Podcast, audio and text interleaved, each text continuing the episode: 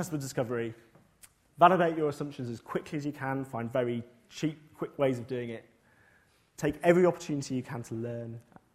Look for massive enthusiasm um, from the customers that you're talking to about your idea and be ready to dramatically change your ideas based on what you're learning from your customers.